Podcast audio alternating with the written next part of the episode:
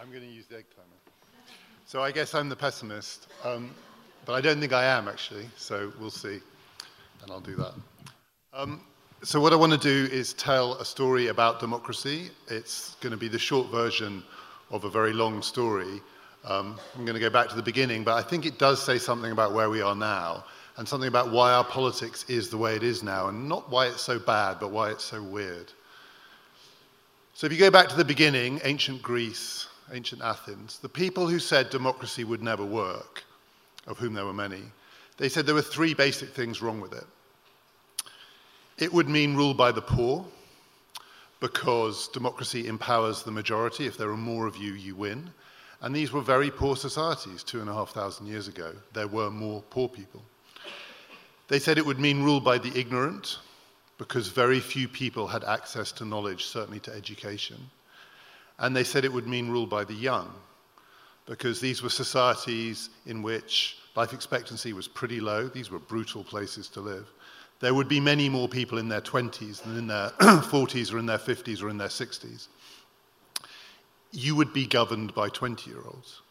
And Plato, perhaps the best-known critic of ancient democracy, he really picked up on this last point. So in The Republic, his famous takedown of democracy, one of the things he does in that book, is he says democracy is young man's politics. And of course, we are talking about men.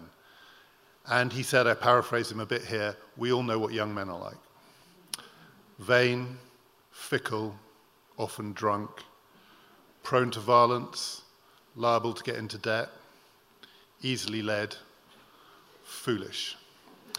So if that's what you want your politics to be like, democracy is for you. If you want your politics to be fickle, slightly drunken, liable to run into debt, prone to violence, young man's politics. And though the Athenians tried to prove him wrong, their democracy failed in the end. It did die. And that argument held for about two thousand years. That was the winning argument. Democracy can't work because you don't want to be ruled by the poor, the ignorant, and the young. Now, of course, the poor, the ignorant, and the young might not agree with that, but no one was asking them because they weren't writing the books. And then, towards the end of the eighteenth century, a different argument took hold. And it was deliberately designed to rebut that argument. And this is the argument for what we now call representative democracy, so elections, basically. The people will not rule themselves. What they will do is they will choose or elect people to take decisions for them. And the argument went, even in societies that are predominantly poor and lacking in education and young, those aren't the people who win elections. Because it's really hard to get elected if you're poor. You need money. It's actually pretty hard to get elected if you lack an education. And one of the ironies of this is that even today, the kind of anti-intellectual, rabble-rousing populist politi- politicians have an education. Marine Le Pen has a law degree. Donald Trump, if you're wondering, has an economics degree. Nick Griffin, the not at all lamented former leader of the British National Party, studied law at Cambridge University, my university. That one is not on the alumni webpage. And you need experience. It's quite hard to win elections if you're in your twenties. Of course, there are always people who buck these trends. There are always exceptions to these rules. But on the whole, the people who win elections are well off, relatively well educated, and relatively old. And the thing about that argument is it didn't just succeed in rebutting the previous argument. It was true. It has always been true. So the average age of the House of Commons today is fifty, members of the House of Commons. fifty years ago, it was fifty. one hundred years ago, it was roughly fifty. The average age of the U S Senate today is just over sixty. one hundred fifty years ago, back in the middle of the nineteenth century, it was just under sixty. But this was true even through to the first half of the twentieth century in societies that still had a lot in common with the ancient world. They were still, overall, poor, lacking in education, and young. So to just give you one snapshot, I talk about this a lot more in my book, nineteen thirties America, nineteen thirty America, this is the most developed democracy in the world. It's a poor country. the median age is, the, the median, um, sorry, the per capita G D P is around five thousand dollars. If you want a contemporary point of comparison, that's something like Egypt today. So the past really is a foreign country. The median age was around twenty-five. So half the population in America in nineteen thirty were twenty-five or younger, which is roughly the same as Egypt today. About five percent of people, if that, went to college in America in nineteen thirty, and only about seventy percent of people went to school in America in nineteen thirty. Egypt today is a much, much better educated society than America in nineteen thirty. And yet, their representatives were not like that at all. So the people in Congress, of course some of them started out poor, but by the time they got there, they were older, they were better educated, and they were better off. And what that meant was, in nineteen thirties politics, the big divide, the bit that could break in politics, was between the electorate and the people they elected. The reason democracy could fail in the nineteen thirties completely by snapping is that the electorate could decide that that just does not cut it anymore. They're nothing like us. And the majority, which would still have been the poor, the less well-educated and the young, would embrace something else, fascism or communism. That's how democracy used to end. And now there's been another change. The change now is not in the people in Parliament, in Congress, except in one respect, obviously, and this connects to what Miriam was talking about. They used all to be white men. And now there's still a long, long way to go, but of course, the House of Commons, it still doesn't represent the wider population. But compared to the nineteen thirties or the eighteen seventies, it's a lot better than it used to be. There are now people in Parliament who are not all white men. But on the other measures, they haven't changed. They are still average age fifty. They are still relatively well off. ninety-one, ninety-two percent, I think, of the current members of the House of Commons went to university. They didn't change, we changed. So it wasn't that they got poorer, less well-educated, younger. We got richer, older, better educated. Not all of us, not entire electorates, not whole countries, but on average, dramatically. And that is the story of the last couple of generations. Some of it is a story of the last generation. It's a really significant change. And what it means is that our politics is different now. So if you think of that age thing, it's always fifty in the House of Commons. That's the age they always are. But we used to be, our median age used to be in the early twenties, and now it's forty. In America, it's forty. In parts of Southern Europe, it's forty-four, forty-five, forty-six, forty-seven in Greece. In Japan now, it's nearly fifty. In Japan, they've nearly caught up. The electorate has nearly caught up with the people that they elect.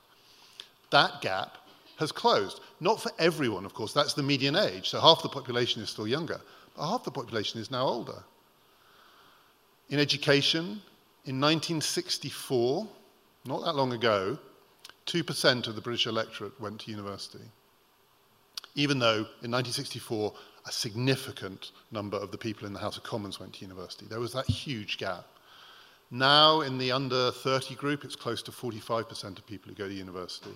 In some northern European countries, it's over fifty percent. Over half of the younger population have been to university. We have caught up with them. Not all of us, but some of us. And that is what's different about our democracy. So I'm going to say something now about what I think this means for where we are now. It's not all bad. I mean, it's basically good. It's basically better to live in a richer society, a better educated society where people live longer, than to live in ancient Athens or even nineteen thirties America. It's much better. It's broadly a good news story, but it's not necessarily had overwhelmingly good effects on our politics. And part of the reason, I think, is that what was the divide, which was essentially between the electorate and the political class, the people in the places where uh, election winners go, parliaments, legislatures, party leaders, prime ministers, all the rest. That was the basic gap. The gap was between, for want of a better phrase, them and us. Now the gap is within us. The education gap, the generational gap, is not between the electorate and the people they elect. It's within the electorate. And we see this. We saw it in Brexit. The strongest indicators of how people were likely to vote were not gender, were not class, were not income. It was age, and it was whether or not you'd been to university. That's where the gap is, the generation gap, the education gap. Now, in some ways, I think this makes our politics more stable. We are not collectively going to give up on democracy. Too many people are too closely associated with the people who take the decisions, the old, the professional classes, the well-educated. I don't think those people are going to abandon democracy. It's not like the nineteen thirties. I think it's absolutely nothing like the nineteen thirties. Our democracy is not going to snap. But it's got this new division in it, which is a social, political division within the electorate. And it is new. There isn't a historical parallel for this. You can't look to past societies and find out what it means to have people fifty, sixty, seventy, eighty divided from people twenty, thirty, forty, fifty, because no such societies have ever existed in human history. So that's the first big difference. The second thing is that that argument for representative democracy doesn't really work anymore. But the, the, the thing on which it was based, which is they've got to be different from us. Well, now half of us are like them. So why do we have to let them take the decisions?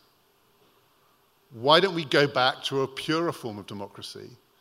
We no longer need to be frightened of the things that people were frightened of for two and a half thousand years. And I think that the growing demands for more direct democracy are something to do with the fact that the basic underlying principle of representative democracy, which was to protect us from the poor, the ignorant, and the young, do not hold anymore. And so representative democracy itself, it's not breaking, but it may be going to morph into something that's much more radically democratic and in some ways much more unpredictable. And then the last thing I'll say is that I think the losers in this are the young. Actually, if you want to gather together a majority of people who didn't go to university, it's not hard. The majority of the British electorate did not go to university. And you can win. Brexit is proof that you can win. There is all sorts of alliances and coalitions that can be made across the income scale. I mean, it's not the, it's not the sense that we all now feel that we are as rich as our politicians, because most of us aren't. And even within the professional classes, there are going to be divisions. But that Plato fear that we're going to be ruled by twenty-year-olds, because most people are in their twenties, twenty-year-olds are now a tiny minority of the electorate. twenty-year-olds cannot amass a victorious majority coalition. They've got to find alliances across the generations, and that turns out to be really hard. It is the young, I think, who lose in this. Democracy in its two and a half thousand year history was politics for and about young people and about the fear of young people. And the biggest change in the last generation is democracy has become politics for and about old people. And just the last thing I'll say, the final injustice here. Imagine a society in which the voting age is twenty-one and the median age is twenty-one. So the voting age is twenty-one, and then half of the people who live in that society are in their early twenties or younger. That is Britain in nineteen eighteen, very roughly, when Britain started on this experiment with mass electoral democracy, when the people were properly enfranchised. Now, in that kind of society, there are going to be two huge divisions between the voters and the rich old white men in Parliament, and between those two groups and half the population, the children. That was a children's society. Now, that's the majority. If you want to get a majority, you can pretty much get it with children and a few others. And so in a society like that, in a sense, both the electorate and their representatives have got to be aware that half the population don't have a vote. And I think both groups will be sensitive to the fact that someone's got to speak for the children. And now we live in societies where children are a much smaller minority. Young people are screwed by our democracy, and yet we want young people to speak for the children. Like, young people are meant to care about the environment. Young people are meant to care about future generations. Young people are meant to care about the planet. Young people are meant to think for the long term. That's so unfair. Young people should be fighting against old people, and then old people should be caring about the future, because old people are the winners in our politics. I think the, the massive injustice here is that young people are not just getting screwed, but they're also being told they have to care for the children because they kind of are like them. Democracy has gone from being politics for young people to politics for old people. That does not mean it's going to fail. My book does not say it's about to end or snap or break, but it is completely new. Thank you.